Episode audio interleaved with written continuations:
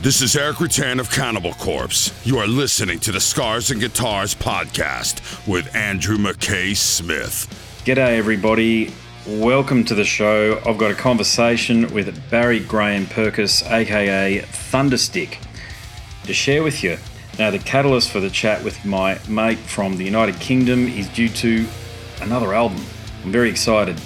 A new one from Thunderstick. This one is called lockdown. It'll see light of day later on in 2023, and of course, we talk all about that. But Barry is a legend. He's been around for so long. He had a profound impact on the very early, the burgeoning new wave of British heavy metal as Iron Maiden's drummer for a 12 month period there through 1977 and 1978. And of course, he was the drummer in Samson.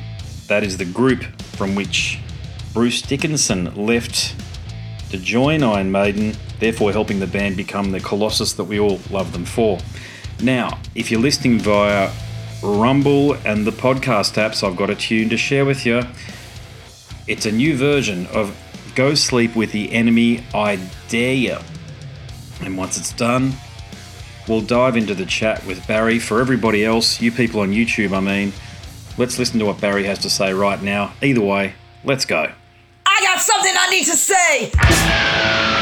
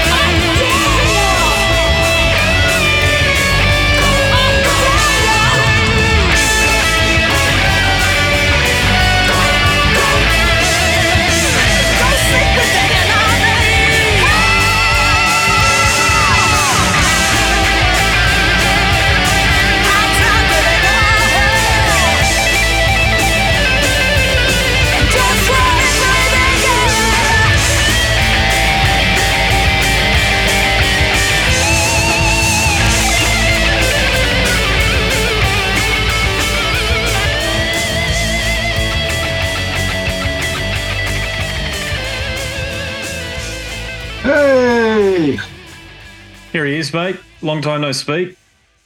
Wow, man, how you been? It has been a long time as well. Jesus. I had to check actually. You know, it's been almost six years to the day since we last caught up. It's insane, isn't it? It really I know. is. Uh, it, It's talks flown by. uh, it, it talks about hey, how quickly time goes by too, but it also means that mate, your legacy's established. You've done it, meaning that you had this album, this cracker of an album, come out before something wicked this way comes, and here we are with a follow up, and that's. I don't. I'm not going to necessarily say it's rare, but you bloody, as you bloody well know, it's hard work. Yeah, It is hard work. It has been really, really hard work. I mean, how much of it do you want to know about? I'll put it all out on the table. I think this time around, mate. Go for it. Wherever you want to start, let's do it. Okay. Um, so we go back to 2019. Um, let's go back a little bit further. Something wicked, 2017. Hmm. Um, I was never really 100% about it. I thought the musicianship was on it was great. Uh, um, I know that um, people had uh, mixed feelings regarding Lucie V, who was on it. Some of you really loved it and thought she was great. Others went, mm, not really sure about it and all that. Hmm. So um, there was um, uh, there was never a, a live band for that to promote that album ever. Um, when I recorded that album, I had no intention of putting a live band together. And then bit by bit, I thought, you know what? Maybe it is right to put a live band together. So I did that. Um, there were a couple of uh, newbies that came in, which uh, uh, there was um, Vixen Hmm. came with came with her boyfriend guitarist Baz. Um, it soon became quite apparent that you know what it's like. You know, in this kind of volatile environment, uh, there are a lot of times that um, partnerships don't work and they didn't work within the the confines of Thunderstick. And um, not only that, but they had their own band and they had their own agenda, and they were trying to sell their own band on the back of Thunderstick, which really kind of got to me. So uh, we parted company. That was that. I then found a new. I had um, uh, a friend of mine, Dave John Ross from Moore, from a band called Moore suddenly called me up and he said, "Have you seen this vocalist that you might be interested in?" Because he knew he knew that I was on the lookout. Anyway, long story short is that I went along and saw um, Raven, and I just flipped. I was really so impressed with her vocal style. Uh, her stage presence, etc. So um, I offered her a, a position in the band. Um, she'd never sung she'd done she'd done hard rock, but she'd never done something that was as loud and as bombastic as Thunderstick. So um, we got together in a rehearsal studio, and it, it worked out fine. So we go on to um, we go to 2019, and I started putting down the drum tracks for the new album. And I had the because it had been two years, and I had the intention of release in t- in 2020. and thought, oh yeah, that's great. So I, it was leading up to Christmas. I, I put the drum tracks down. Um, I did those not in a proper recording studio because of financial restraints, but in the rehearsal studio that we used to use. And um, the guy that owned that rehearsal studio, he had a lot of um, of equipment, and he was kind of branching out into recording. So I was a uh, one of the first guinea pigs to, to try out his system, you know. Hmm. Um, and at the time, I thought, great, because this is it's saved me all kinds of money by doing it this way. But later on down the line, it proved to be a real headache because of ambience and because of uh, spillage on all the mics and one thing and another. You Yeah. you know what I'm talking about. You know, it just there was no definitive dry signal from any of the drum mics. They were all interspersed and interlapsed. So anyway, we did that. I started doing the bass tracks, and lo and behold, COVID hit. And then suddenly we were, you know, as far as a, um, a legal directive, we were all told that we got to stay at home. And um, we did that. And I just thought, Jesus, how am I going to get this album out? How am I going to finish it? So um, by that time, I let the two guitarists go because of various issues, and so we were a hard, uh, a, a, basic band of three three personnel, and that was Rex, the bass player, who'd been with me on Something Wicked, and um, and Raven. And uh, I thought, well, you know, this is good because in actual fact, it took a lot of pressure off my shoulders to to have a band that I was answerable to during a period of inactivity. And um, so I thought, great, that's fine. It, that just suits me down down to the ground. Anyway, I started looking at um, the tracks that we got. I recorded the bass digitally um, and just through software.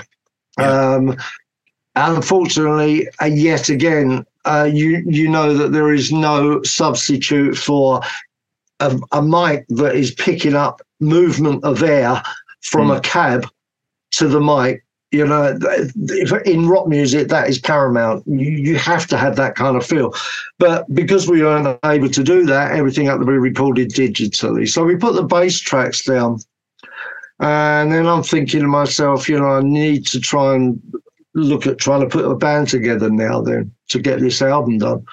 I wrote to a lot of my friends, and instead of them coming back with recommendations for people that fitted the Thunderstick remit, you know, for the image, for the live staff, and also for the playing ability, mm. a lot of them offered up their services instead.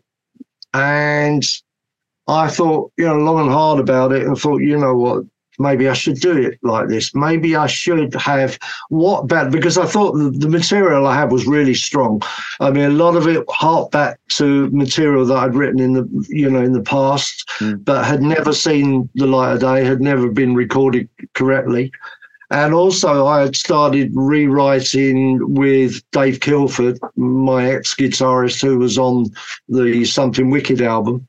Nice. Um, anyway, a lot of these guys came back and said, you know what, I, do, I can't really recommend anybody, but I would be more than willing to, you know, give you my give you my time. Perfect. And I thought, yeah, perfect. I thought, you know what, let's do this. So I've used numerous guitarists on this album. I am really so pleased with it. I think the material on it is possibly some of the best material that I've ever written. I certainly know that the musicianship on it is really, really strong. Um, and I ended up with, I don't know, a mainstay of about six or so, six, seven different people that have contributed to the album. All with all they all all bring their personal styles to it, um, and uh, at the same time, I was learning uh, Logic Pro.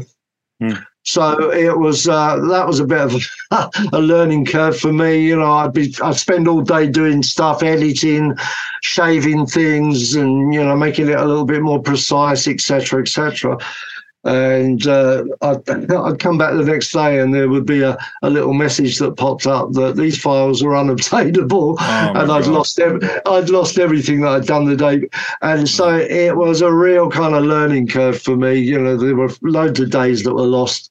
But we got there in the end. Um, also the fact that a lot of the guitarists to try and save time recorded with their effects on Whereas I, in hindsight, what I should have asked for is for everybody clean, to record clean, yeah, clean mm. signal, and then that way I would be able to during the mix down be able to do what I wanted with them.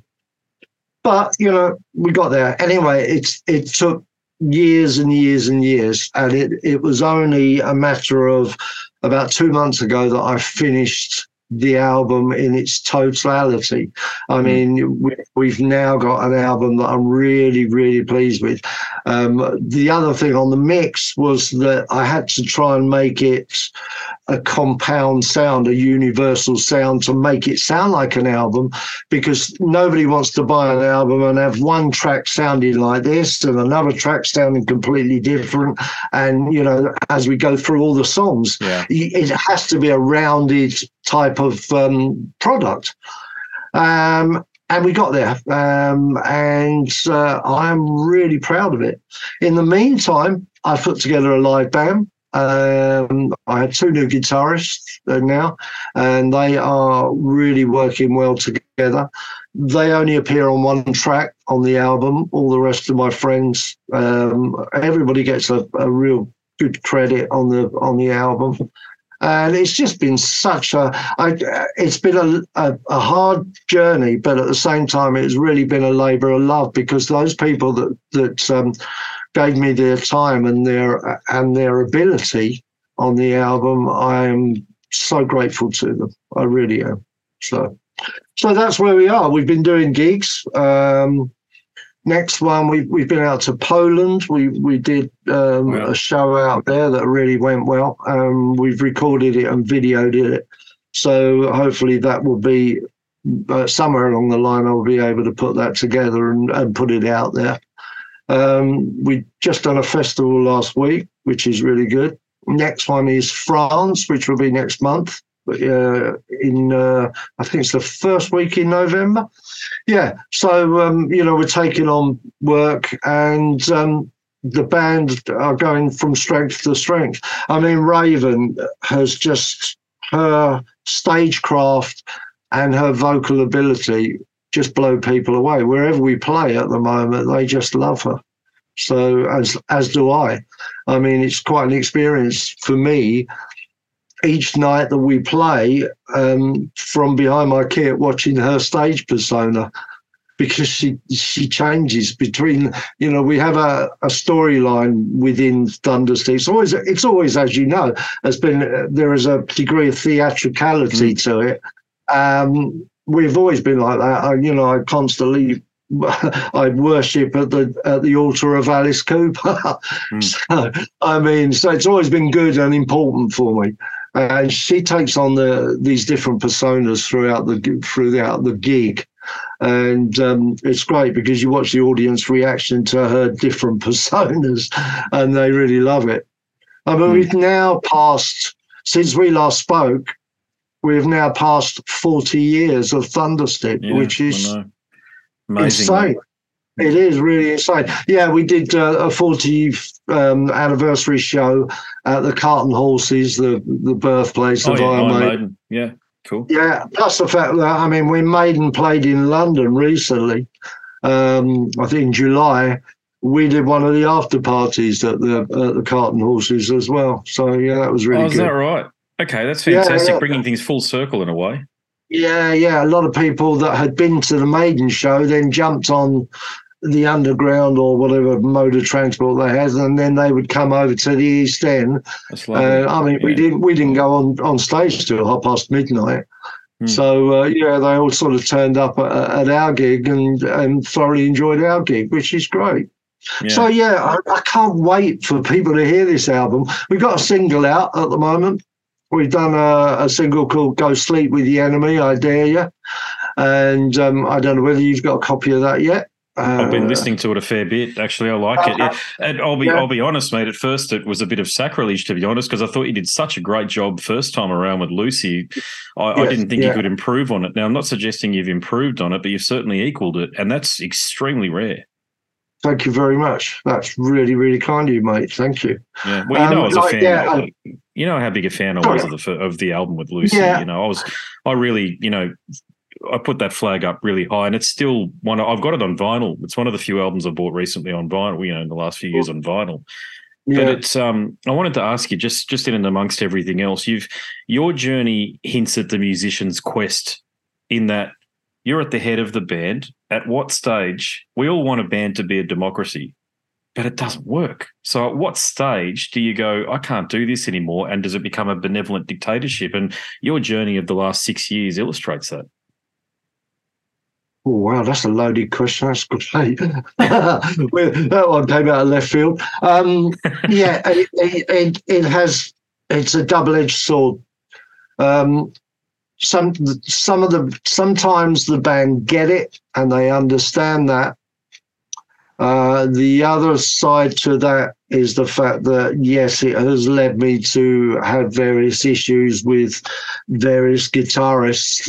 Hence the reason that as we started recording um, the new album, uh, I parted company with two of the guitarists, and it was down to it was down to well, I'll, I'll give I'll give it to you straight. I mean, I should be really truthful with you. One of the guitarists, we were putting down a track um, of one of the uh, songs that I had written in the back in the day, a song that that I really believed in and was really really close to me. Mm. Um, the reason it was close to me was in the way that we used, or I I wrote, um, I closed my eyes was all about Jody mm. um, and her passing. Um, this track was uh, a track called "Hold on Me." Was the very last thing that I recorded with Jody as a demo back in the day.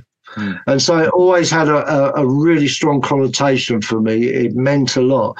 And we were putting this um, this track down, and um, he just kind of the guitarist uh, who was one of my my live guitarists. Um, he kind of just threw his dummy out the pram, and I told him to get over it in no uncertain terms, and he didn't get over it, and he just went and he left. So mm. um, a shame but at the same token, it also helped me. It helped me deal with it because, um, I mean, there was a certain amount of angst between he and I. The band is called Thunderstick, um, I have written on this album on on something wicked. I wrote all the songs and co co wrote with some, and it's the same on this album. There's an eighty percent of it of of the album are my songs, and the other twenty percent I've co written with people. Um, and it just is a it's a fine line that as having your own band it's like, it seems to be an acceptable thing if you're a guitarist or you're a vocalist you're able to have your own band but a drummer having his hmm. own band hmm, hang on really same you know, with bass playing too mate i can tell you i can assure you it's the same yeah. thing that people are just rude to you and they well uh, unless, you're, they, unless you're Steve, Steve Harris or Geddy Lee or someone like that yeah of hmm, course well, Lemmy yeah different story yeah, well, yeah. Yeah, yeah, let me. I, I mean, yeah, they seem to think that because we're a rhythm section, we don't really class ourselves as musicians, which is, mm. I mean, I have, above everything else, I have always regarded myself as a musician rather than just a guy who hits things. Mm. And I mean, it's always been really strong to me. I've, I've always written music and lyrics, especially. Um, anyway, yeah, back to your original question. Yes, he went. And then, whilst we were in lockdown, the other guitarist that I had taken on, which was um, had only been kind of, I'd taken him on only just before lockdown. Um, he wrote to me you know, perfectly amicably. And he said, Look, mate, I, I don't really feel as though I'm part of this anymore because all the songs have been already written. Mm-hmm. You have guitar lines already sorted out for yourself. I'm not really bringing anything to the table. And I said, I totally understand. No problem. He's still on the album. I mean, I've kept his his guitar tracks. The guy, the guy that um, the first guy that I parted company with, he's not on the album. So I, I made the clean break of that. But the way it works is that I have two new guitarists now that have been with me over a year, and and they accept it. They understand. I take I take the lead in rehearsal because only I know what I'm looking for. And there comes a stage where you just you you step back from it. Then you know, okay, I've taken you this far as regards of your musicianship and how I see the arrangement and what you should be doing. Now I'm able to step back from that and just let you guys get on with it. And if you want to put embellishments in that are true to the arrangement and true to the general spirit of the song, I'm not going to stop you. That's great. But if you start overplaying and you start putting things in that aren't, in my in my viewpoint, um, relevant to the song, then I will st- I will say so and go, no, I don't want that. I want this. So that's kind of how it is. It's not it's not being arrogant or anything like it. It's just I've been I've been around for many years now, and I Mm. just know what I want from a band. And I regularly get together with Raven as well. You know, I I I her I her musicianship I never question. I am one of her biggest fans. I mean, I can't wait for you to hear the album. I really can't. Because if you liked Lucie, you'll be blown away by what Raven has put down on this album. Oh, she's done a great job with something uh, with uh, sorry with the the single there, the go re-recording. Go sleep with the enemy, yeah. Go sleep yeah. with the enemy. Yeah, one of the things that the reason I liked, and I, I mentioned this to you when we caught up last, was that the dynamic between your drumming. I love your drumming, by the way. I love that shuffle feel that you've got to it. Okay, Thank you. Thank but you. the dynamic between that and Lucie's vocal, which are very, which is very much that pronounced and proper English style. Okay, Mm. that was one of my favorite aspects of the album there, along with killer riffs. The lyrics were were insightful. Okay, took you on a bit of a journey as well. What would you say are the strengths then on the newer songs that you've written? So you just you've just told me what they are.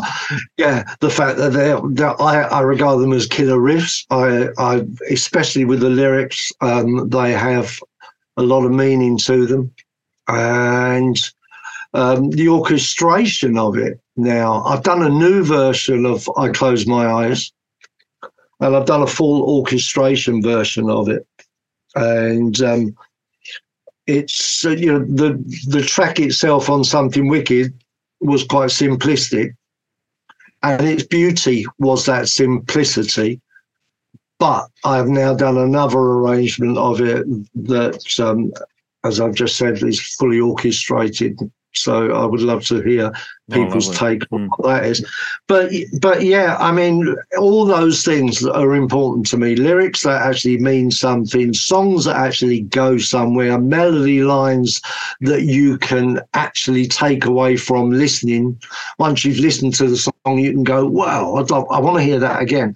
And and my production on this album actually goes back to earlier stuff. It, it it's such as um echoes from the analog asylum. When i put that out in 2011 Yep. was all the early recordings.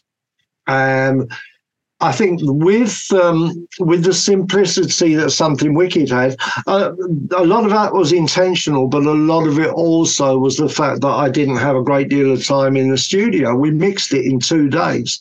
The guitarist and myself sat down and mixed the whole thing in two days. And people like yourself came back and said, you know, you've captured that that new Wobham simplicity about Mm. it. Um, and it was intentional to do that, but also it was financially motivated as well because I didn't have any more time left in the studio. I had to get it done. Whereas this album, I've been able to spend a lot longer on it because I've been able to sit on my on my studio stuff here, and I've been able to add and um, you know embellish various bits and pieces to it. So it's a different sounding album. I think a little little more complex this hmm. time, and that's why I love it because I think it does sound. It stands up in its own right. Can you share the title of the or the name of the album yet? Yeah, it's called Lockdown. Okay, appropriate. or not. Originally, well, I had another title for it. And that other title was called Beware the Dark Cabaret Hooligans. Mhm. and it ran one. in, yeah, it ran, well, I'm actually, uh, originally I had some artwork. The, the, the same guy has done the artwork for the uh, sleeve, the same Mm. guy that did the uh, Something Wicked artwork. And also, we did a, a live album. I don't know whether you ever uh, you heard of that as well. We did a live in France album, and that was called Something Wicked This Way Came, um, and it's the band, band live. Uh, he did the artwork for that. Um, but it something uh, the um, title of "Beware the Dark Cabaret Hooligans" uh, um, is a five five word title, and most of my titles echoes from the analog asylum. Something wicked this way comes.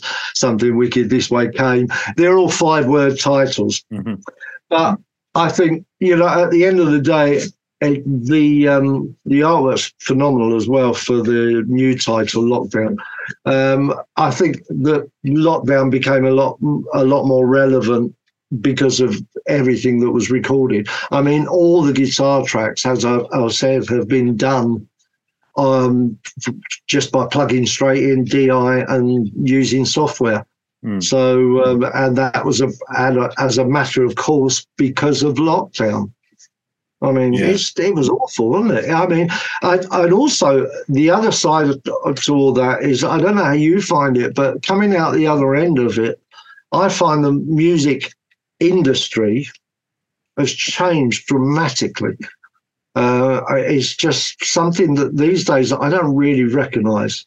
I'm, I'm a bit of a dinosaur when it comes to stuff like that, you know, because I hark back to the day, you know, when you would once upon a time a, a management a, a person would step out of the shadows and go, you know what, boys, I'd like to manage you.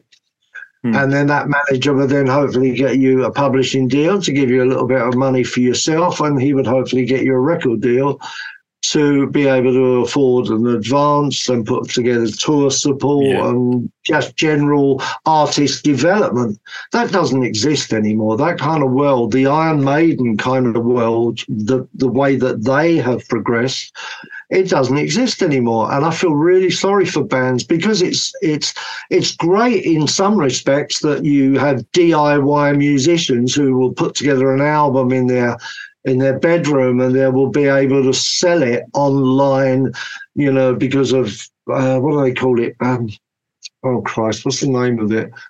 Algorithms. Oh yeah, Yeah. the algorithms. Yeah. Algorithms. yeah. and your and your viewing audience on YouTube and all that. You know, we we lost out on a big gig because our algorithms didn't tally up, and we didn't have as many YouTube. That's how it's um, done these days. You're right. You're spot on. It's all Oh. about the audience. The build. You know, I write books as well, and publishers won't talk to you unless you've got eighty thousand Facebook followers as an author. Yeah, it's yeah. like okay, well, but it sucks.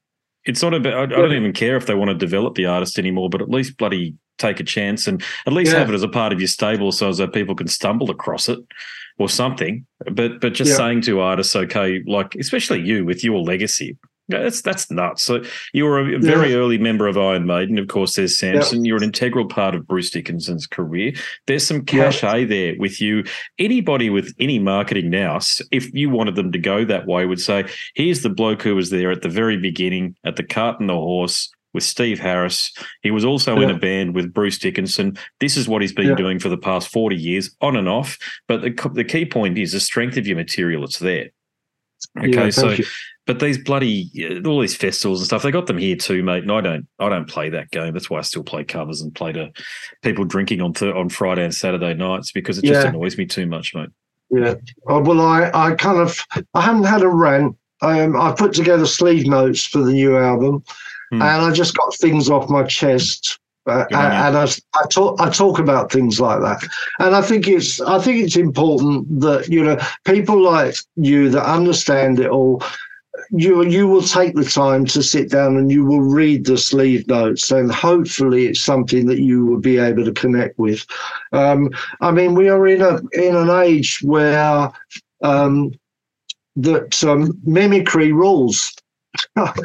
um, you know, I can't go out and get a gig, or I, I get a gig where they say, "No, we can't afford that. We can't afford to pay you that," and yet they will take on an Iron Maiden tribute band called High on Maiden or Yeah, Ion Maiden or or you know whatever they're called, um, and they and they practice the art of mimicry. You'll get them, you know, if they'll try and dress the same as whatever era they're covering of Iron Maiden, and they'll use the same instruments. You know, they'll the bass player will have a Fender, whatever, The precision or P bass something. with the West Ham sticker on it. yeah, yeah, know. all that, and they're just and they'll and they'll emulate parts of the show as well. You know, they're uh, obviously budget allowing.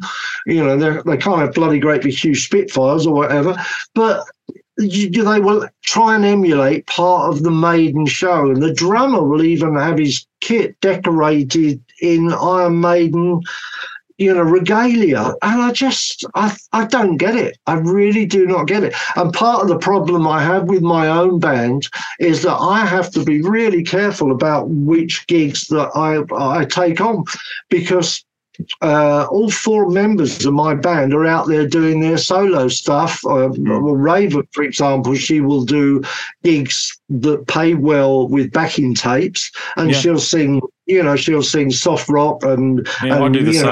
AOR, AOR, know. all that kind of thing. And I say to them, uh, "Can we get together to rehearse?" The- You know, the, my band. I'm never going to get them squeaky clean tight because none of them can afford me that time to be able to do that. I mean, it's different. You know, you go back to the day when I was paying a retainer wage to my band, we would get into rehearsal and we would rehearse and rehearse and rehearse to get it super tight so that when we did go out on, on- on a show, people go, wow, they were really together. They were really tight.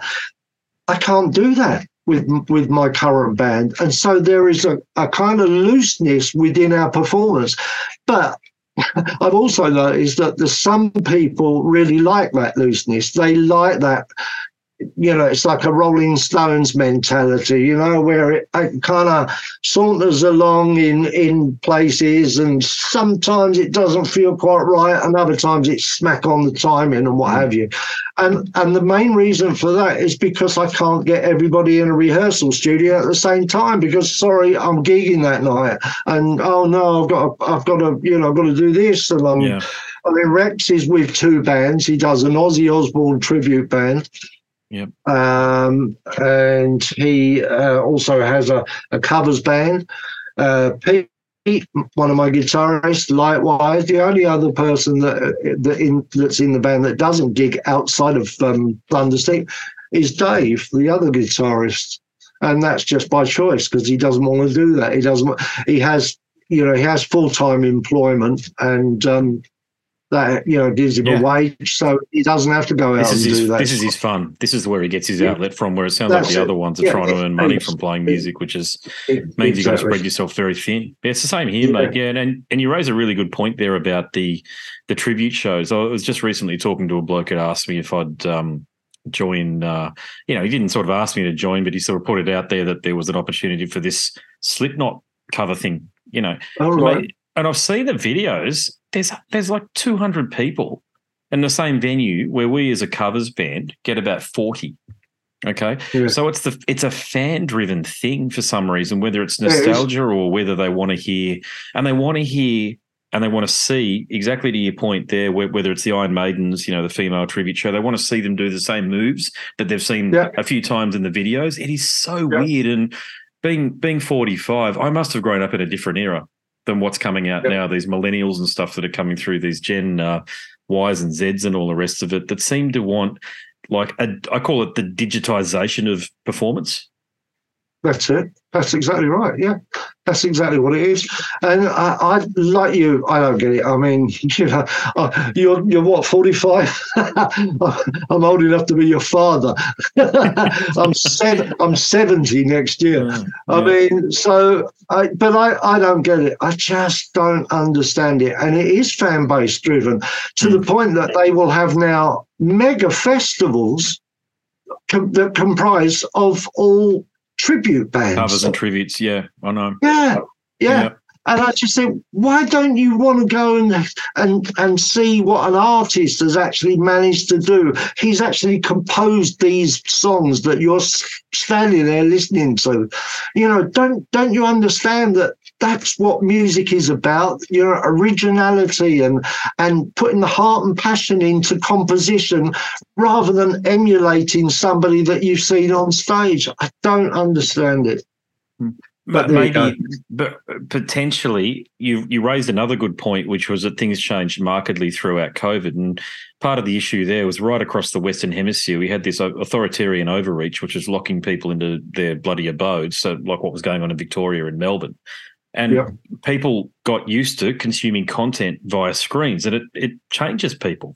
It ch- Ah, rewires yeah. your synapses. Okay, people didn't go out there for. It was all told. It was consistently people didn't go out for about eighteen months across the Western Yeah. Hemisphere. Okay, Yeah. and parts were Yeah. like we weren't like we weren't too bad here, but certainly I didn't play a gig for six months. I can tell you that for a fact. There just weren't. There was no no bands allowed. It was social distancing, all the bullshit, you know.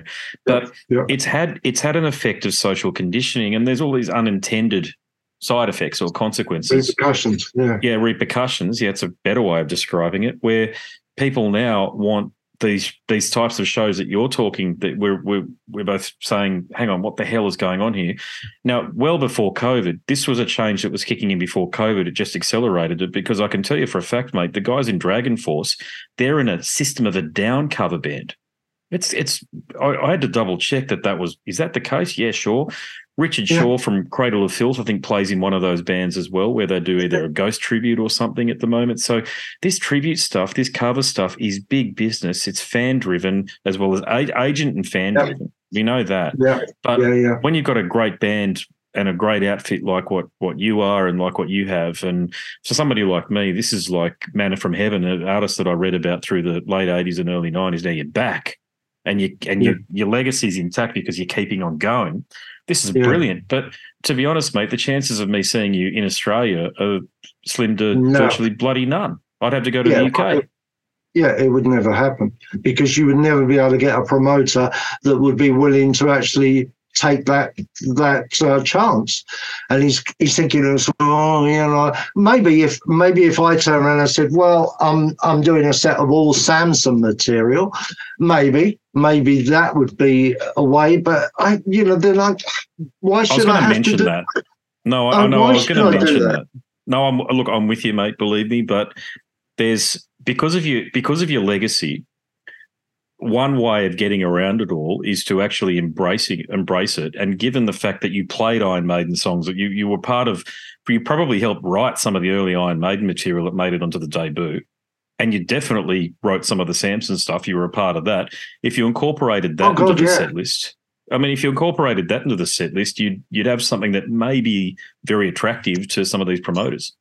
Well, when we did the 40th anniversary show, one of the guitarists, uh, the guitarist that was in Maiden when I was in Maiden, um, a guy called Terry Wapram. Mhm. He's on the he's on the album, by the way. Oh, great! Um, yeah, he he got up and, and did a, a couple of tracks. We did Running Free and Drifter. Um, yeah, and and and that was great. That was really good. I, I you know I'm playing Samson stuff in in my set as well. It's not all Thunderstick. I do. I open up with. Uh, uh, riding with the angels. Mhm. Uh, we have of late been doing too close to rock, which is off the um, Head On album. Uh, Earth Mother, of course, we're doing that, so that's still in the set. Yep. But I, I just, you, but you're you're right. It it has been a a, a process of reconditioning people. I, I think that's a very very valid point that you're saying that people would still get their entertainment through a screen because they were in in self isolation, and promoters will only take a chance because they know that your general Joe down the road. He wants to come and sing along a whatever it's sing along a maiden or sing along a ghost or, Yeah. or whatever you say. You know, mm, ghost not so much because I I- I think that they're a lot more of a, a kind of niche band. Maiden, obviously, because there is so much back catalogue and so much history that that tribute bands have got a plethora of material that they can play. But but the covers bands, promoters will they love it. They jump at the chance of a covers band because they know that people want to get a few drinks down their their neck and and they can sing along to all the songs that they recognise. Why do I want to go out on a Saturday night, get pissed, Hmm. and uh, listen to a band that I don't know what their material is and I can't sing along to it? No, don't want to do that. I'd rather go and you know that's the way it is. You've described a lot of my twenties right there, but it's gone. Those, yeah, you're right. Those those days are over. I guess we can rage against it, or we can we can just embrace it and deal with it. You have to. Look, I, yeah, I'll probably will end up playing in this Slipknot tribute show or what have you, but it's just it's another gig to me. It, whether I'm playing Patrice Rushen's "Forget Me Nots" or playing a Slipknot song, to me, it's it's all done on one of these two behind me, or mainly the bass. But it- Yeah. it just gets to a point where, as long as you're playing, it, it- very different for you though with, with your legacy. But uh, what just on that, have you have you booked shows? So when lockdown is released, have you got a, some shows around the UK that you're going to be performing to promote it? Yeah, yeah, we definitely will be. Um, I mean, there are a couple of things that I can't talk about because they're in the pipeline. You know the deal. Hmm. And uh, oh, you know, if I if I now talk about it, it might jeopardise the fact that we may not get it. But Sure. yeah, we've got we've got a few festivals. We are going to go back to Poland next year, um, so that's good. And I, I want to promote it as much as I can, but only only we're financially viable. I mean, it's I, I we don't we don't make huge amounts of money from Thunderstick. We're lucky if we get $150, say, or something like that each person out of a gig, no matter how what size the gig is. Um, I mean, it's even it's got to the point now where bands are not able to make, and I'm talking about grassroots bands now. They're not able to make money at a grassroots level, and so you the knock-on effect is that you will get venues closing down because of that, unless they're prepared to change and put these tribute cover bands on, whatever you want to call them. Hmm. Um, so that the, the you can't make money like that. So it got to the point where the only way you could make money as a band would be through merch, selling merchandise. Yeah. But even now, the bigger bigger gigs are now charging you money on to take a, a cut of your merch income. And so yet again that cuts down what the band might earn. It's in, it's insane. It really is. I don't recognise it at, at all, Andrew. I really don't recognise the the world that we live in these days. Uh, It's crazy. It's, Yeah, we've talked a lot about that recently. Yeah, sorry, just on that point that you talk about with the merch. Look, I wouldn't be selling merch. I don't do this, so I'm only talking philosophically here. But Mm. a way to get around it potentially is to put a QR code up on the uh, behind you, underneath a underneath a real T-shirt or whatever the merch item might be. Click here Yeah. to order; it'll be at your home within a fortnight. That sort of thing. Yeah. Selling them Yeah. these bastards in the in the in the venue industry who are already making a fortune from the alcohol tab are just trying to dip their wick tight twice on that raw, one there. yeah. the only Yeah. way you're going to make money to your point if you're getting paid 150 bucks. I mean, you might have 150 bucks, man. I know that's that's a lot of money to some, but let's face it, it's not a lot of money. To, it'll pay half of your gas bill or your electricity bill for the quarter or something. You know, is what I'm saying. If it's mm. there or it's not there, it won't make too much of a dent for you. But the merchandise sale, as you know, mate, if you're selling 20 or 30 t-shirts per night plus a keyring and a cup or something like that or the all of your um, back catalog is digitized on a on a USB stick this sort of thing and it gets sent to people. That's the way it's investigate it i'm sure there's a model out there that you can plug into that somebody's already doing that for bands like at like that stage that you're at but look I, that's the way i'd be doing it mate otherwise Well, you're just not going to festival, make any money. the, the festival that we did last week, um, I bought a, a card reading machine for Mm. us, and um, we did just that. We we put together a QR code, and anybody Yeah. that wanted to pre-order the um, the "Go Sleep with the Enemy" single, just as you say, just had their phone and they they were able to scan the QR code Mm. and uh, they bought the single. I mean, we were selling the single at one pound fifty. So, I mean, and that's with the artwork as well. But it's just, it just gets harder all the time. It really does. Trying to keep a band out there gigging. I mean, look, you know, we haven't even touched on the on the um, streaming. Oh God, streaming. Mm. well, That it's is no, there's no money in that because you're not on you know you're, you know something wicked this way comes is not on spotify is it not? Well, No, no. I mean, look, you, you get three fifths of bugger all for it being on there. Yeah. But uh, look, you might as well get the five cents per quarter or whatever. it might be, Yeah. You know, the bugger all per quarter. But uh, yeah, I mean, I've, I, as you know, I've got, I think Well, I've got on CD it- as well. so- Originally, I originally put it out on Bandcamp, and um, That's I right. mean, yeah, uh, yeah. yeah. I, but but streaming, I don't think music has it, ha, it hasn't got the importance that it used to have for people of our generation. I can remember queuing up outside, you know, as, as a youngster, queuing up outside a record shop, waiting for a particular album to be released, and waiting for them to open up. And yeah, we've got them in stock now. There you go. You buy your album, you go home, you meticulously read through all the credit notes and the, where it was recorded and who and the special thanks to whilst listening to the album. That Hmm. made it really special.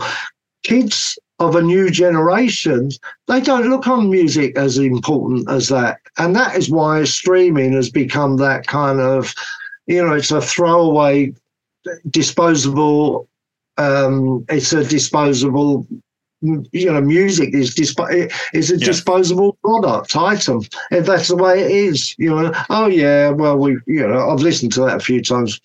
Now bin that, get rid of that, and put this on. You know, Yeah. So- well, Spotify, the Spotify CEOs talked about how it's it's not about releases for musicians. It's it's about content.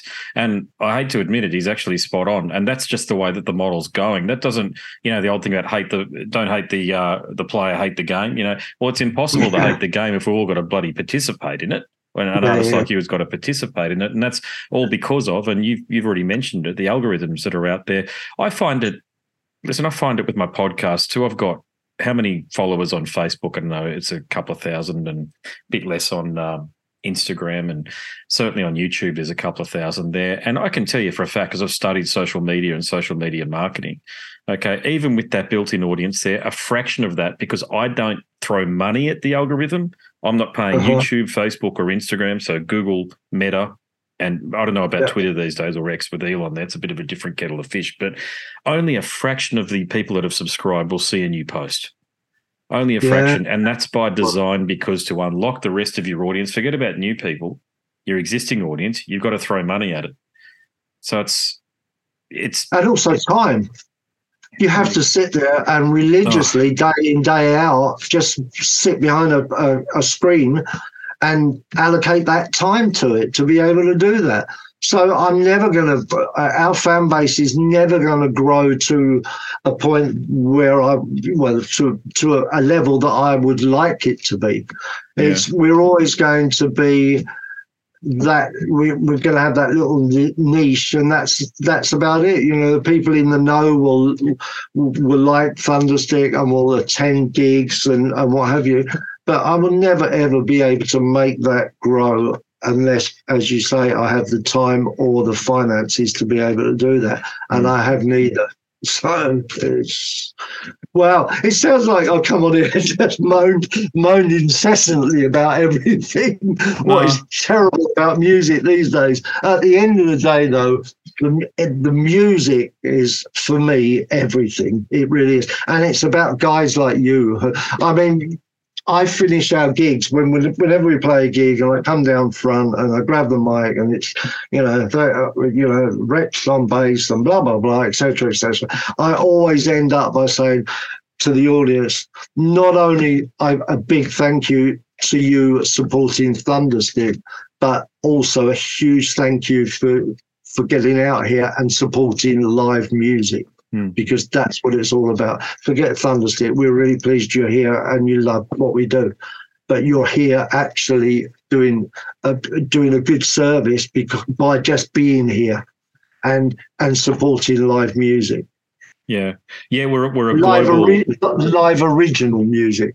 Yeah, exactly. Yeah, yeah, we're definitely a global cohort that support each other in that respect. You know, I've been doing this Yeah. Six years now, and I find it doesn't matter whether I'm talking to people in, in Great Britain or the US or whatever country it might be, parts of the Eastern Bloc. Poland's a great country. I've done a few interviews with artists from there in the last 12 months, and uh, we're all cut from the same cloth, us us muso types, okay, and Yeah, who want to support the bands, and it's just a matter of finding a way to connect with each other. And generally speaking, it's there's that network, so it's almost gone underground again, even though it's in plain sight. It's almost gone underground again. You know, Darren sending me the updates, this sort of thing. It's just finding people who do podcasts. I wish there were more podcasters. I wish there was more quality podcasts, no doubt. But Yeah. uh, just even having people to talk to you and to share the story, share your story would get it out there. And uh, but mate, it's it's I've said it a few times on the show already too. I just feel like rock and metal and extreme metal, it's all dad music these days. The younger generation, they're uh, interested Yeah, in K-pop yeah. and J-pop, and they wouldn't, they couldn't even tell you a rock band outside of maybe Green Day or Bon Jovi, and that's because it was on an ad Yeah. once. Yeah, there you go. Yeah, definitely.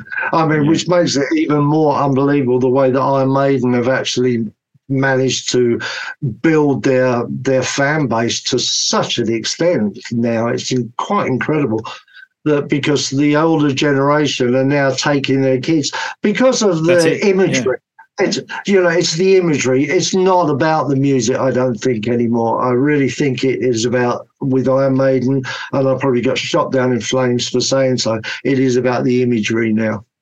You know, they put so many people go along because they want to see the Hmm. huge, great big eddies, and, and which makes me laugh because originally, on before I left Samson, um, there was really quite we had quite an altercation I had with the rest, especially Bruce. Hmm. Um, it was quite an altercation about I wanted the theatricality in in the band to continue. Uh, I, albeit it was a bit spinal tap, yeah. I, you know, the fact that I played inside a cage and we would we would turn up at several gigs that could never get the cage in through the front door, so so it could never be used. But I mean, um, I there was quite a, a difference of opinion between Paul, Bruce, and myself.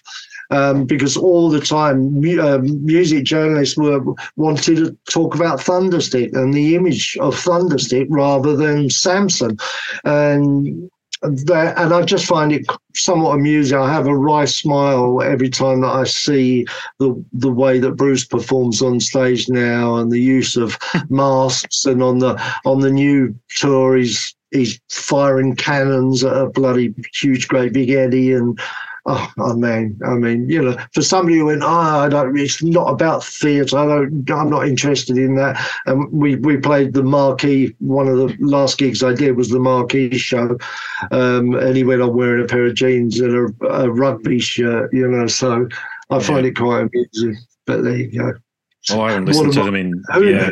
who do I know? I'm I'm playing to 150 people at the very most down the road, and they're playing to uh, 150,000 people. So what do I know? Oh, I was a massive Maiden fan back in the day in the nineties. I just don't listen to them now. Maybe I got inoculated and just listened to them too much, like the Metallica thing. I just couldn't be bothered these days. And Yeah, I've got yeah. some shit online and from some people even saying that and pointing out that I think their only decent single post Seventh Son is only decent uh, is the A Matter of Life and Death album where they had Benjamin Breeg on that. But I just Oh, can't get that anything else. Oh yeah, it's That a brilliant track. song. That yes, that is that's the one track that really jumps out at me. I thought, wow, that's that is Yeah. really good. Well, that's why similar, writing. mate. Yeah, it's. I feel the same way, and but I, I copped it from the peanut gallery as you do when you say Maiden. Anything else except for Maiden rules or Metallica rules, mate. They just they can't hack it. The peanut Yeah. gallery. So you talked about you talked about something else there too about the intergenerational side of things too, and that's that's actually um, precisely where it's at. You know that that's why Motley Crue have come back, and more power to Phil and Def Leppard too. Those guys are powering on, and Scorpions. And Yeah. Motley Crue are absolutely awful, but the other bands, the British bands, tend to be able to have kept it together probably better than a lot of the American bands. I've got to say, in particular Yeah, on the yeah. membership front, they've held on to a lot of the members. Whereas the American Yeah. bands, it's sort of you look at Foreigner where they've got one or maybe no original members anymore, and Yeah, there's a lot of that stuff. But there's just a lot of money in it. I mean, I, I know quite a few people who went and saw Whitesnake, and Mm. um, they just were horrified that Coverdale wasn't singing the the the, the melody lines that he used to sing throughout the whole of his career, and it was all handed over to some. I think it was a, a female keyboard player or something like. Oh, well, he's got a Croatian singer in behind him these Oh, days. is I think Ghosting. Mm. I think. He, I remember reading that, and he's got other members Yeah. doing it. But uh, yeah, it's mate, it's a shame. And uh, look, unfortunately, I've got to wrap things up. I'm sorry, mate. I really would love to continue the chat because we always have such great conversations. But I, We do, like, yeah, we do. what I'd Let's, like to do let's, is, do it, let's do it again in another seven years, eh? well, I hope it's a lot sooner. I hope it's in a couple of months' I. time. Um, yeah, that would be great. after you've done some just you know, reach out whenever you want to have a chat, mate. I feel like you know you and I can talk for hours about things and and off topic and on topic, and we can Yeah. keep it sane the entire time. So, look, anytime you want to have a chat, mate, and promote things and That's just talk about music in general, mate, just reach out. You know, I'm you know, I'll always have a chat to you. That's great, Andrew. Thank you so much, mate. I've really enjoyed it, as always. Well, there you have it. A conversation with Barry Graham Purkis from Thunderstick, formerly from Samson and Iron Maiden as well. There are so many topics that we could dive into. I really look forward to round three with Barry. I certainly hope it isn't in seven years' time, but if it is, so be it. I'll just look forward to it then. All right, so there are many more chats like that one over at scarsandguitars.com. And you people in the know, you know that I've written a book. For those of you that don't, well, now you do know too. Check it out by clicking the link in the banner on the website. Go to a marketplace of your choice. You know the rest. You can always download a sample. Just please hit me up and let me know what you thought of the book and, and leave a review. All those things are important. They help fight the algorithm bring more good news stories from the world of hard rock, heavy metal, extreme metal, and beyond to the people. There's some more information to share with you about the book, but before we get to that, I'll bid you a fond farewell. My name is Andrew Mackay Smith, and I'm the host of the Scars and Guitars podcast. Until next time, it's a very goodbye for now. This is Erik Rutan of Cannibal Corpse. You are listening to the Scars and Guitars podcast with Andrew McKay Smith. I've been the host of the Scars and Guitars podcast since 2017. The first musician I interviewed for the show was David Vincent from Morbid Angel, and things have just snowballed from there. In all, I've posted almost 650 podcast episodes featuring conversations with many of the leading lights of rock, heavy metal, and beyond. It just got to a point where I thought, I need to write a book about all this, so that's exactly what I did. In Scars and Guitars Volume 1, you'll read a heap of deep reveals and commentary, such as Dez Fafara talking about Coal Chamber and why the band will never return. you know, if you're a, a band just starting out, you need to hear me. Do not start a band with partners. Ever. Yeah, wise words there. Sage advice, mate, for anybody. Don't ever, because I, I can't go do Coal Chamber right now unless I get others involved. Phil Anselmo talks about the episode in his career which gives him the greatest sense of accomplishment. I think the staying power of the, the fans and the staying power of the I, of the songs, you know, whether it's Pantera, Down, or Superjoint, the fans remember the songs. Alex Skolnick from Testament confirms that yes, playing the guitar in Ozzy's band is anything but an ordinary gig. Will Silenoz from Dimmu Borgir write a book? Pär from Sabaton gives advice to people who want to start a band. look at the team around you. Look at the bandmates. If uh, if the guys want to be on the stage, then it's all cool. If the guys want to be backstage, then it's not gonna be cool. Current and former members of Cradle of Filth discuss the band's seminal 90s material. Read about the reaction to George Lynch and Mark from Suicide Silence's comments when they throw shade at then President Donald Trump. we have this idiotic monster, you know, this egotistical, self-aggrandizing, complete piece of shit in there. I, I, I just, I just can't understand how we've gotten to this place. And yeah, we kicked a hornet's nest with Sepultura. Percussive overlord Gene Hoglan talks about recording with Chuck Schuldiner. Chuck was always, um, you know, he was he was very, you know, very open-minded, and and he was into having his his musicians that were playing with him just reach out for for the best stuff that they had. Phil Campbell from Motorhead discusses what it takes to get sober. John Five answers his critics who dismiss his tenure with Marilyn Manson. you know, my name is John Five, and Manson gave me that name, and um, I had some of the best years of my life in that band and, and learned a lot. And we get the lowdown on Trey Azagthoth from those who would know, including his mother. All across Scars and Guitars Volume 1, there are moments of tension, relief, tragedy, exhilaration, and throughout it all, you'll obtain insight that I believe no one else has managed to obtain from many of your favourite artists. So treat yourself. Scars and Guitars Volume 1 is currently available as an ebook with a print edition on the horizon. Follow the links attached and download a sample. I'm sure you'll be compelled to read the whole book.